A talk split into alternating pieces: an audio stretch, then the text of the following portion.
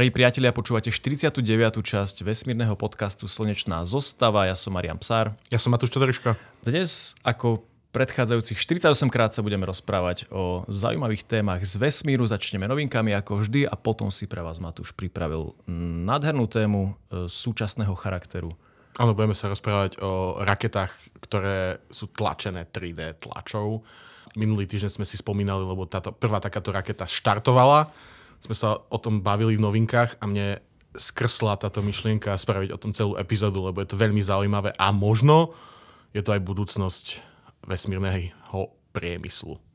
Takže myslíš, že sa dostaneme do bodu, keď 100% bude vytlačených 3D? To záleží. No asi toho. tie obvody nie. Uvidíme. Po tejto epizóde si budeme môcť zhodnotiť túto situáciu. Dohodnuté. Alebo Zač... budúcnosť, alebo ako to by sme to mohli nazvať. Budúcnosť je teraz.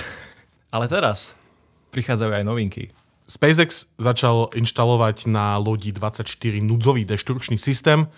Je to veľmi dobré znamenie toho, že uh, orbitálny let sa blíži, uh, síce on sa blíži do začiatku roka, hej, uh, Elon stále hovorí, že o mesiac už to bude, ale teraz uh, sa tvári, že v apríli by to malo byť aktuálne, ale táto inštalácia tohto systému je veľmi napovedá veľa, lebo to je niečo, čo sa robí až tesne, tesne pred štartom. Mm-hmm jeho funkcia je vlastne to, že keď sa ti tá raketa vymkne spod kontroly a začne si lietať kade tade, tak ona má dosť paliva ešte, aby doletela veľmi ďaleko a zničila veľmi veľa vecí. Takže ty máš e, pozdĺž tejto rakety, hej, máš natiahnutý pásik výbušnín, ktoré spravia s tou raketou niečo, ako sa ti stane so špišskými parkami, keď ich preváriš, čiže aby mm-hmm. sa roztrhla pod, mm-hmm. podĺžke a aby explodovala čo najskôr a spravila čo najmenšie škody. Takže je to veľmi pozitívne znamenie. Akurát keď som odchádzal na nahrávanie tejto epizódy, tak som videl, že e, idú dvíhať v Bokačike ten prvý stupeň na odpalisko. Oh. Potom ako ho pred pár týždňami dali preč, tak e, dúfam, že 20. apríla e, budeme štartovať. Tešíme sa. Pri Elonovi ešte zostaneme, keďže Elon Musk a skupina expertov na umelú inteligenciu a nejakí vedúci pracovníci v priemysle sa vyslovili za 6-mesačnú prestávku vo vývoji systémov, ktoré sú výkonnejšie ako práve vydaný systém OpenAI GPT-4. V tomto otvorenom liste poukazujú na potenciálne rizika pre spoločnosť a ľudstvo ako celok. List rozposlala nezisková organizácia Future of Life Institute, už je tam viac ako tisíc podpisov. Teda oni požadujú zastavenie takéhoto rýchleho vývoja, kým sa nevypracujú, nezavedú a nezávisle neoveria spoločné bezpečnostné protokoly.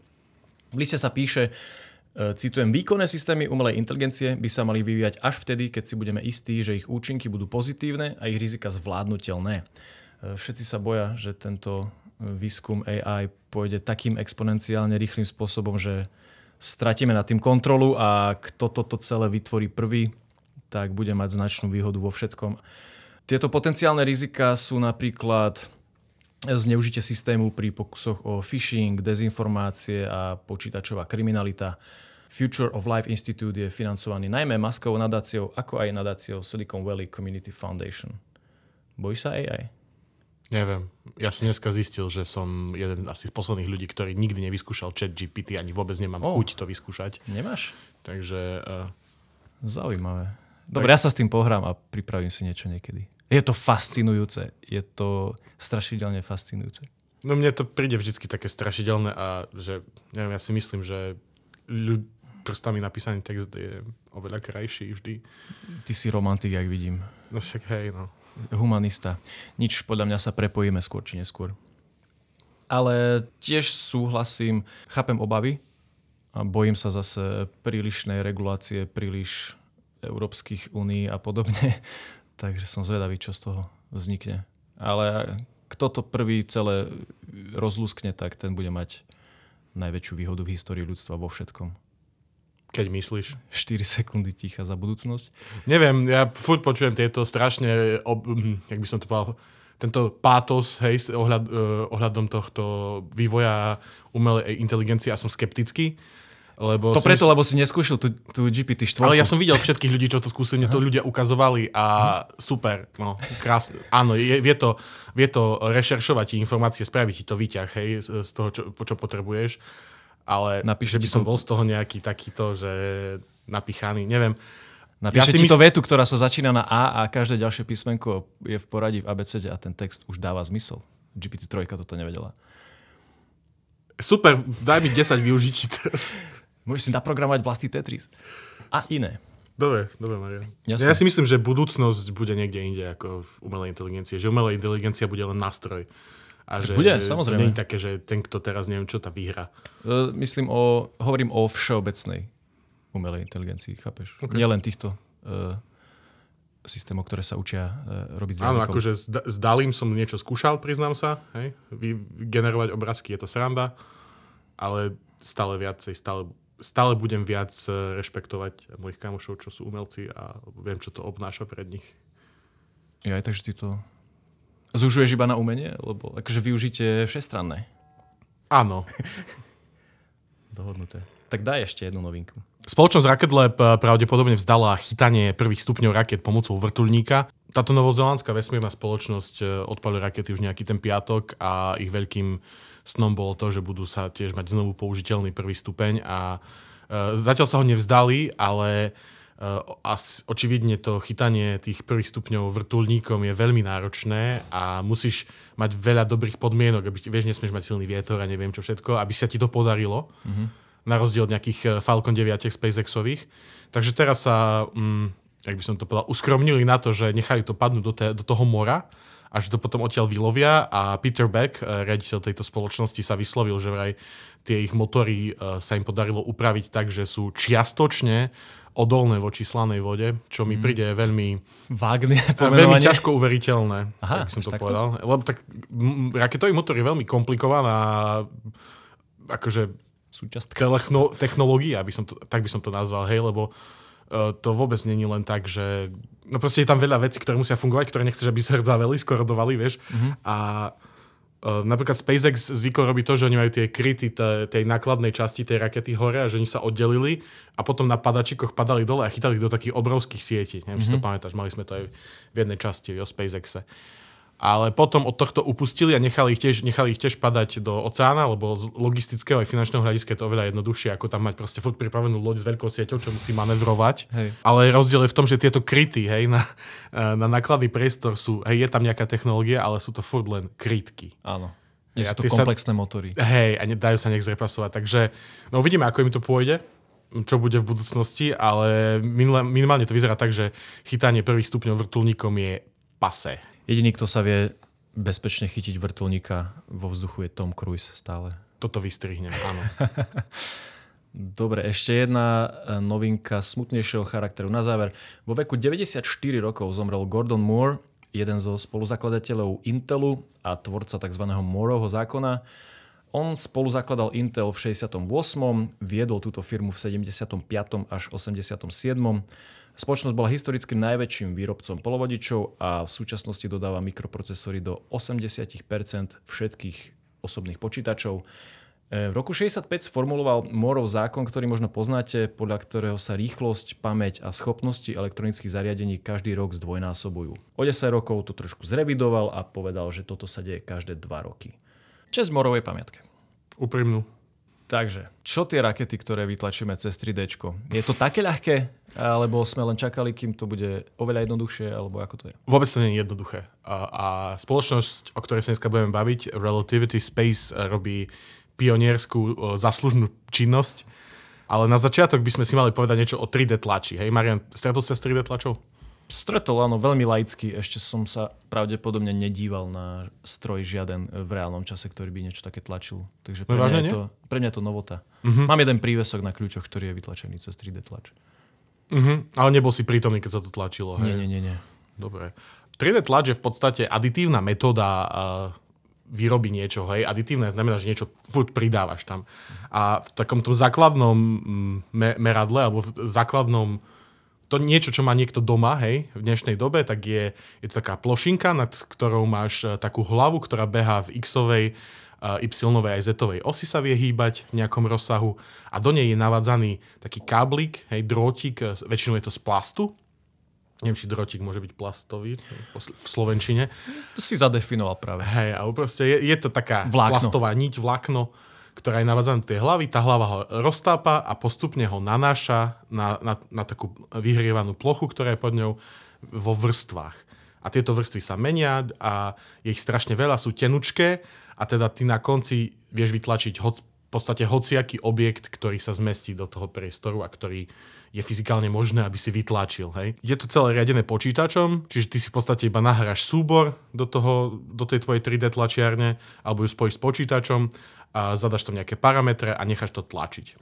E, existuje aj 3D tlač kovu, ktorá funguje trošku inak a to je tak, že máš nejakú keby nádobu, do ktorej nanáša, nanášaš postupne, teda nie ty, ale je tam nejaký systém, ktorý tam nanáša úplne tenuličké vrstvy kovového prášku a nad, hore nad tým je laser, ktorý presne speká tieto jednotlivé vrstvy. Hej, je to podobné, len to trošku inak funguje. A vlastne ty vždycky spečieš jednu vrstvu, dáš to preč, nanesieš tam novú vrstvu, spečieš, nanesieš novú vrstvu, spečieš, hej, a postupne tiež vytvarovávaš 3D objekt. Mm-hmm. Ale otázka je teraz, prečo by sme chceli mať 3D e, tlačené rakety. Mm-hmm. Lebo na prvý pohľad 3D tlač, my sme si ju spomínali minulý týždeň v Clark Techu, že uh, v podstate, že 3D tlač je dnes verziou toho replikátora zo Star Treku, ale sme nezabudli spomenúť to, že na rozdiel od replikátora Star Treku je 3D tlač extrémne pomalá a teda je časovo náročná. Mm-hmm. Hej? A je aj náročné to nastaviť tak, aby to bolo dobré, to, čo vyrobíš. A keď chceš tlačiť ten kód, tak je to ešte náročnejšie. Vec sa má tak, že keď vyrábaš rakety, tak uh, ich vyrábaš iba v malom množstve ale potrebuješ tam veľa špecializovaných súčiastok, ktoré nepotrebuješ na nič iné. Uh-huh. A teda ty, keď chceš začať vyrábať nejaké rakety, tak potrebuješ postaviť že špecializovanú linku, ktorá ich vyrába. Potrebuješ tam mať mašinu, ktorá bude ohýbať túto trubku takto. Potrebuješ tam stroj, ktorý bude li- lisovať uh, tento plech na takýto tvar. A ten lis je proste špeciálne spravený na tento tvar. A ty keď chceš to zmeniť, tak musíš zohnať úplne novú matricu, musíš uh-huh musíš zaplatiť ďalšie peniaze. Akože ono to tak je vždycky pri všetkých komplikovaných zariadeniach, že potrebuješ na to mať e, komplexnú výrobnú linku. Hej, však videli ste určite tie videá výrobných liniek v automobilkách. Ale rozdiel medzi autami a raketami je aký, Marian? No v množstve vyrobených kusov. Presne tak. Hej, že, že aut sa vyrábajú milióny a milióny a raket sa stále vyrábajú len kusy. desiatky kusov, hej, maximálne a teda nie je pre teba rentabilné e, začať stavať obrovskú továreň, ktorá bude vyrábať rakety a ktorá bude že extrémne špecifikovaná na, bude tam mať zariadenie na mhm. každú jednu súčiastku, ktorú ty potrebuješ vyrábať a bude tam mať obrovskú časť, kde sa budú všetky tie súčiastky integrovať a neviem čo všetko. Hej? To ti nikto dneska nezaplatí. A v tomto ohľade je 3D tlač veľmi prínosná, lebo by to mohol byť spôsob automatizácie výroby rakiet. Mm-hmm. Lebo aj tie súčiastky, ktoré, na ktoré by si ty potreboval, že zariadenie za niekoľko miliónov, tak 3D tlač vie vyrobiť v priebehu niekoľkých hodín. A ty potom sa pozrieš na to a si povieš, že hm, to mohlo by to byť inak trošku, zmeníš si svoj súbor, ktorý máš, z ktorého to tlačíš a tá 3D tlačenie ti to vytlačí inak. Presne tak. A v inom prípade by si musel teraz, že to musíme ísť kúpiť tento nový stroj, čo nás vidie, že pol melka, hej, mm. ďalšieho samotný uh, Relativity Space má na svojej stránke napísané, že akože majú tam takýto citát, že These algorithmically generated designs make our rockets lighter, cheaper and faster than ever before. Hej, čiže tá 3D tlač, to, dobre, preložme si to, hej, že tieto uh, algoritmicky uh, vygenerované návrhy uh, robia naše rakety ľahšie, lacnejšie a rýchlejšie než kedykoľvek predtým. Ty vieš tou 3D tlačou do nekonečna experimentovať, zároveň znižuješ počet nevyhnutných súčiastok. Hej, lebo mm-hmm. sú veci, ktoré si ty nevedel vyrobiť v jednom kuse m, tradičnými metódami, ale teraz s 3D tlačou to proste spravíš v celku. A niečo, čo malo predtým, že tisíc súčiastok, teraz je jedna súčiastka. Mm-hmm. Napríklad ako veľmi pekný príklad je tu to, že máš raketové motory, ktoré často pracujú s obrovskými, teda nie často, vždy pracujú s obrovskými teplotami a tie ich trysky, a my sme to spomínali pri raketoplánoch, sú chladené. A sú chladené tak, že sa tam vháňa to kryopalivo ešte predtým, ako ide do samotného motora cez trubičky, ktoré idú po obvode mm-hmm. tých, tých trysiek. A napríklad mám tu číslo, že taký ten raketový motor z, z raketoplánu, tak má, že 1080 týchto maličkých trubičiek na, jed, na jednej tryske motora, ktoré museli vtedy proste robotníci proste privariť. Wow. Každú jednu z nich. A ty teraz máš tú možnosť, že začneš tlačiť túto trysku motora a tlačíš to rovno so všetkými tými kanálikmi. Jasné. Že normálne som to videl včera video, že proste rovno tam začalo tú štruktúru a išlo to od spodu hore a už to tam všetko bolo spravené. No, vesmírne spoločnosti začali využívať 3D tlač už asi pred e, desiatimi rokmi, a, ale väčšina z nich ju používa iba na tlačenie takých menších a veľmi komplikovaných súčiastok, ako môžu byť tieto trysky motorov. Prípadne ešte ďalší druhý veľmi dobrý príklad je, je tzv. injector plate. To je akože vstrekovací plát alebo niečo také. Lebo ty keď chceš, aby v tom motore prebiehala tá e, reakcia paliva a oxidizera E, dobre, efektívne, aby si nestrácal, tak potrebuješ, aby sa to palivo bolo že čo najviac e, rozprašené, hej, rozdrobené na čo najmenšie čiastočky. A tu prichádza do hry ten injector plate, to vstrekovací plát. A to je vlastne, to je kus kovu, hej, predstav si krúžok kovu, platňa, do ktorej je narobených že strašne veľa dierok. Jak koťogo, keď máš. Áno, nepijem hej. kávu, ale myslím, že hej. A teda, keď tam ide to palivo, tak ono proste je rozdelené a je proste sa e, roz, jak by si ho rozprašoval Rozpráši na expres, extrémne maličké sú e, čiastočky. A tieto, tieto platy sú veľmi, veľmi náročné na produkciu a tiež potrebuješ tam mať, že extrémne presnosti a všetko, čiže uh, tu je 3D tlač taktiež veľmi užitočná. Ukazuje sa aj, že 3D tlačené kovy sú že oveľa pevnejšie než klasicky vyrábané wow. uh, kovy, hej, ktoré sa ne, nejaké, vieš, lisované alebo tak, čo mne prišlo dosť akože kontraintuitívne, že by som predpokladal, že uh, kovy vyrábané, vieš, akože liatím alebo lisovaním sú oveľa pevnejšie, ale vyzerá to tak, že ak máš tú správnu zliatinu... Tento spôsob dokáže veľmi... byť efektívnejší. Uh-huh. Ďalšia výhoda uh, pre 3D tlač je to, že 3D tlač ťa nelimituje na tie rôzne tvary, ktoré môžeš vytvárať. Ja som pozeral a aj vám pripojím nejaké obrázky alebo video, že tento Relativity Space, že experimentuje že so seriózne organicky vyzerajúcimi tvármi. Že je tam veľa proste oblúkov, sú tam... Uvidíte, pochopíte. Hej? Imituje to prírodu, dá sa povedať? V uh, áno, áno. Aj pozrieme sa na jednu raketu a tam má normálne aj v marketingových pokecoch, že uh, inšpirované prírodou a takto. Takže... Ako inak.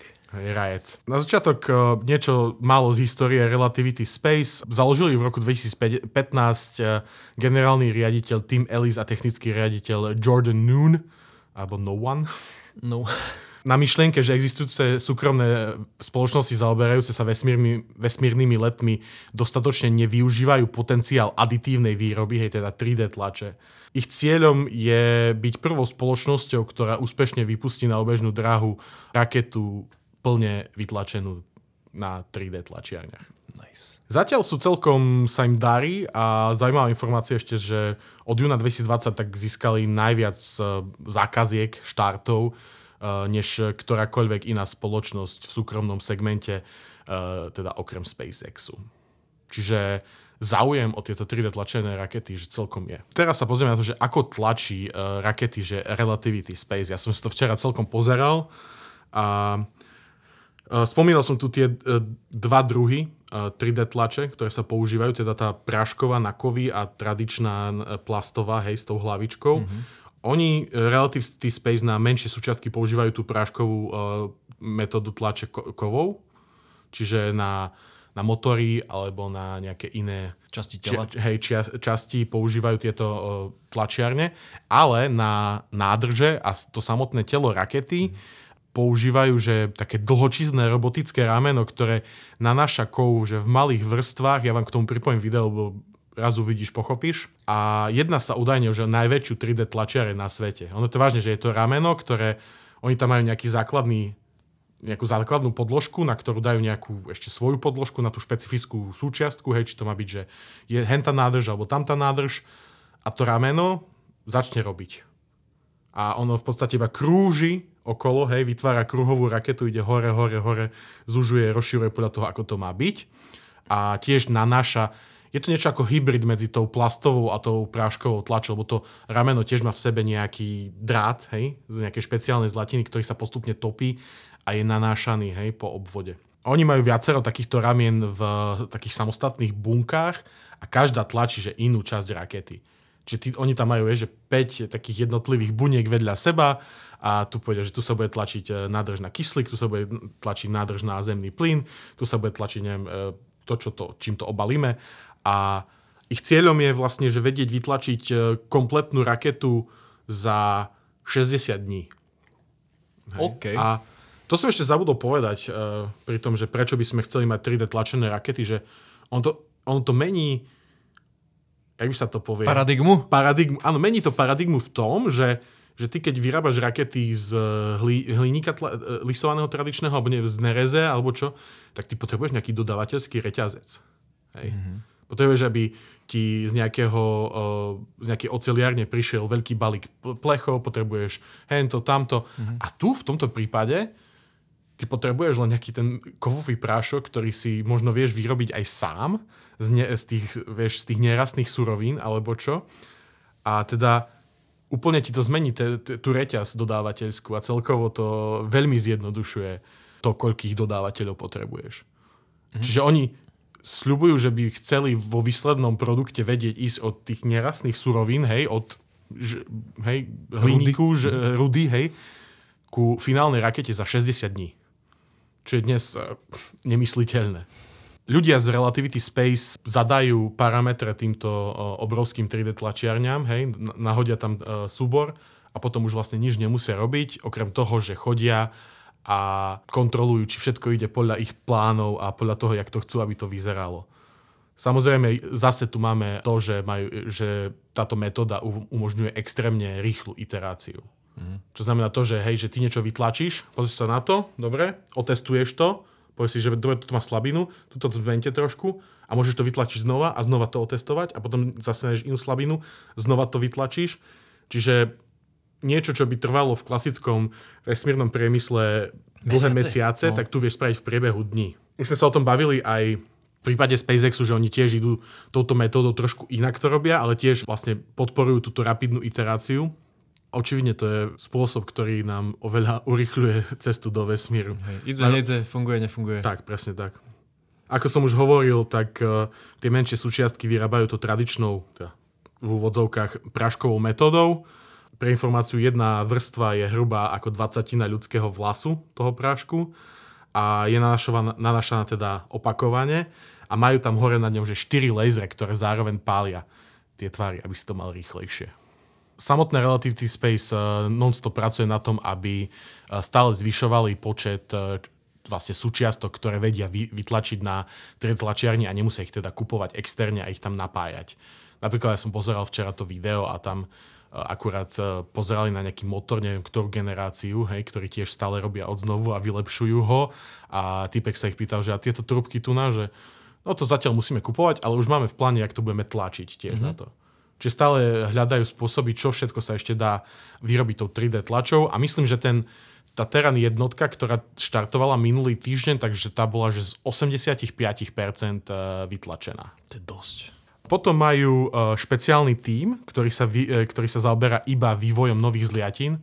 To, čo oni, akože kovov, ktoré používajú na tú 3D tlač majú niekoľko vlastných patentov, ak som to správne pochopil, ktoré samozrejme veľmi nezverejňujú, ale malo by sa jednať o nejaké zlia, zliatiny eh, hliníka. Tieto vytlačené súčiastky sú potom kontrolované rengenom, aby sa dalo zistiť dopredu, že či mhm. neobsahujú nejaké mikrotrhlinky a podobne.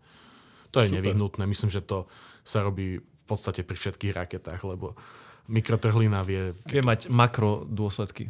Áno, takto pekne povedané špecifickým problémom jedným takým pri uh, tlačení veľkých objektov, na čo prišli títo ľudia v, v Relativity Space, je to, že, a teda aj my to poznáme, tento jav, uh, možno si si všimol niekedy, že máš uh, elektrické stĺpy a medzi, tými, medzi nimi ten drôt vysí. Mm-hmm. A vieš, prečo to tak je? Uh, akože myslíš, že nie je napnutý, ale trošku vysí?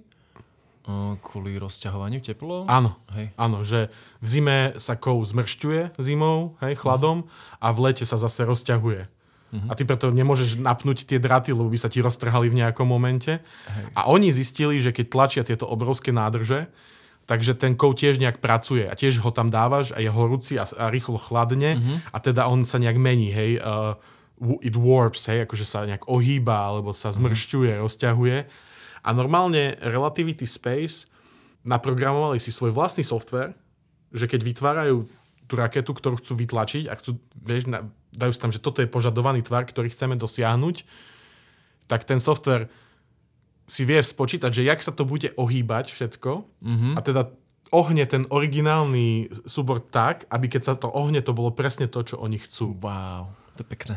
Aha, čiže dopredu vedia vlastne, že... že Rátajú aj s touto veličinou. Hej? Áno, rátajú s tou veličinou. Mne to veľmi páčilo, vlastne oni, oni vedia, že sa to nejak musí ohnúť, teda spravia to tak, aby keď sa to ohne, bolo, to bolo presne také, ako to oni chcú. Ale zároveň ešte jeden problém, ktorý sa môže javiť, je to, že neviem, či si to všimol niekedy na tých 3D tlačených objektoch, že tam vždycky vidíš, že oni sú vrstvené. Áno, vidíš, vidíš tie rozdiely vrstvy. Hej, hej. čiže vidíš tam tie jednotlivé keby plátočky, hej, jak, sa, uh-huh. jak to ide postupne tie vrstvy. Aj pri týchto raketách tak vidíš tam tie jednotlivé vrstvy a otázka znela, že či, že či to akože e, ti to neničí tú aerodynamiku toho vozidla, uh-huh. ale že vraj e, to je úplne v poriadku a že s tým nemajú nejaký problém, že by to malo byť fajn. Ja som si pozeral tie videá a mám pocit, že oni trošku ešte ten vonkajšok akože nejak zbrusujú potom, uh-huh. ako to vytlačia, e, ale neviem, aké presné e, postupy tam používajú samozrejme rakety od Relativity Space.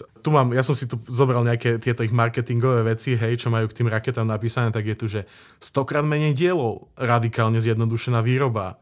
Spojením 3D tlače, umelej inteligencie a autonómnej robotiky spoločnosť Relativity tlačí štruktúru a motory svojich raket, čím výrazne znižuje dotykové body a dodacie lehoty, zjednodušuje dodavateľský reťazec a zvyšuje celkovú spoľahlivosť systému. Relativity dokáže vytvoriť svoje rakety Terran 1 a Terran R za, zo surovín za 60 dní.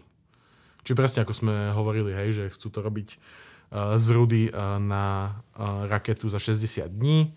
Tu je, tu je zaujímavé, že, že tým, že vlastne všetko tlačia, tak znižujú dotykové body, hej, teda Miesta, kde sa spájajú hej, miesta, kde rakety? sa spájajú rôzne súčiastky, hej, nenutne akože časti rakety, že každý inžinier ti povie, že Best part is no part. Áno, hej, čiže, alebo keď máš jednu súčiastku miesto z toho, tak je to úplne super. Uh-huh.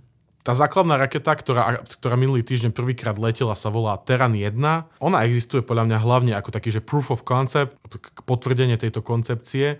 Mala by vedieť vyniesť 1250 kg materiálu na nízku obežnú dráhu Zeme, čiže to, oni píšu, že 185 km Uh-huh. Ale napríklad ISS je 400 km nad Zemou, čiže zasobovať ISS by nemohla táto raketka. Jedna misia by mala stáť 12 miliónov dolárov. Pravdepodobne bude táto raketa využívaná na malé družice satelity a na, myslím, že majú nejaký kontrakt už s OneWebom, vieš čo má byť ďalšia tá konštelácia po Starlinku, hmm. že by mali vypúšťať nejaké jeho satelity už roku 2025. Prvý teda let bol pred týždňom, ako sme si to už spomínali minulý týždeň. Uh, dopadol dobre aj zle. Hm. Rakete okay. sa podarilo prežiť Max Q, čo je vlastne ten moment toho najväčšieho aerodynamického tlaku, ktorý pôsobí na raketu počas celého jej letu. A tam bolo veľa, jak by som to povedal, jak sa to povie, že Sweat. Uh, veľa hejterov bolo, ja, že, ktorí E, ktorí si mysleli alebo tvrdili, že to, to proste to, to nemôže vydržať, to je vytlačené na 3D tlačiarni, mm-hmm. to, je, to bude určite chybné, to sa rozpadne a vydržalo to. Mm-hmm. Zároveň tie motory uh, to dostali na tú, za tú karmanovú hranicu, uh, dokonca sa im podarilo oddeliť ten prvý stupeň, druhý stupeň sa nezažal bohužiaľ, ale stále je to veľký úspech. S prvou raketou sa dostať takto ďaleko sa mnohým nepodarilo Bavili sme sa minulý týždeň o Virgin Orbit, uh-huh. ktorý už neviem koľko tých raket odpalil a furt im tam dá čo zlyháva. Čiže ja dúfam, že uh, ďalšie testy uh, tejto rakety dopadnú ešte lepšie. Hej. No. Ešte hej, som zabudol spomenúť, že tá vlastne tá prvá misia mala taký názov, že všetky raketové misie dnes už zvyknú mať názov, tak táto sa volá, že uh, good luck, have fun. No. To, to, sa zvykne, to sa zvykne písať na začiatku uh, počítačových hier, keď... Uh, hej. Že akože, že nebuďme k sebe nepríjemní, nebuďme na seba, hej, nekričme na seba, nebudeme na seba podraždení, len sa zabavme. Hej, a presne v tomto duchu sa zabavili, nedostalo sa to na obežnú drahu, ale získali toľko dát, že prvý level dali. majú podľa mňa potenciál to do budúcna iba zlepšiť. Ale tá raketa, ktorá má byť ten akože Vlajková loď. Vlajková loď, hej, má to byť tá hviezda tej show a sa bude volať, že Terran R.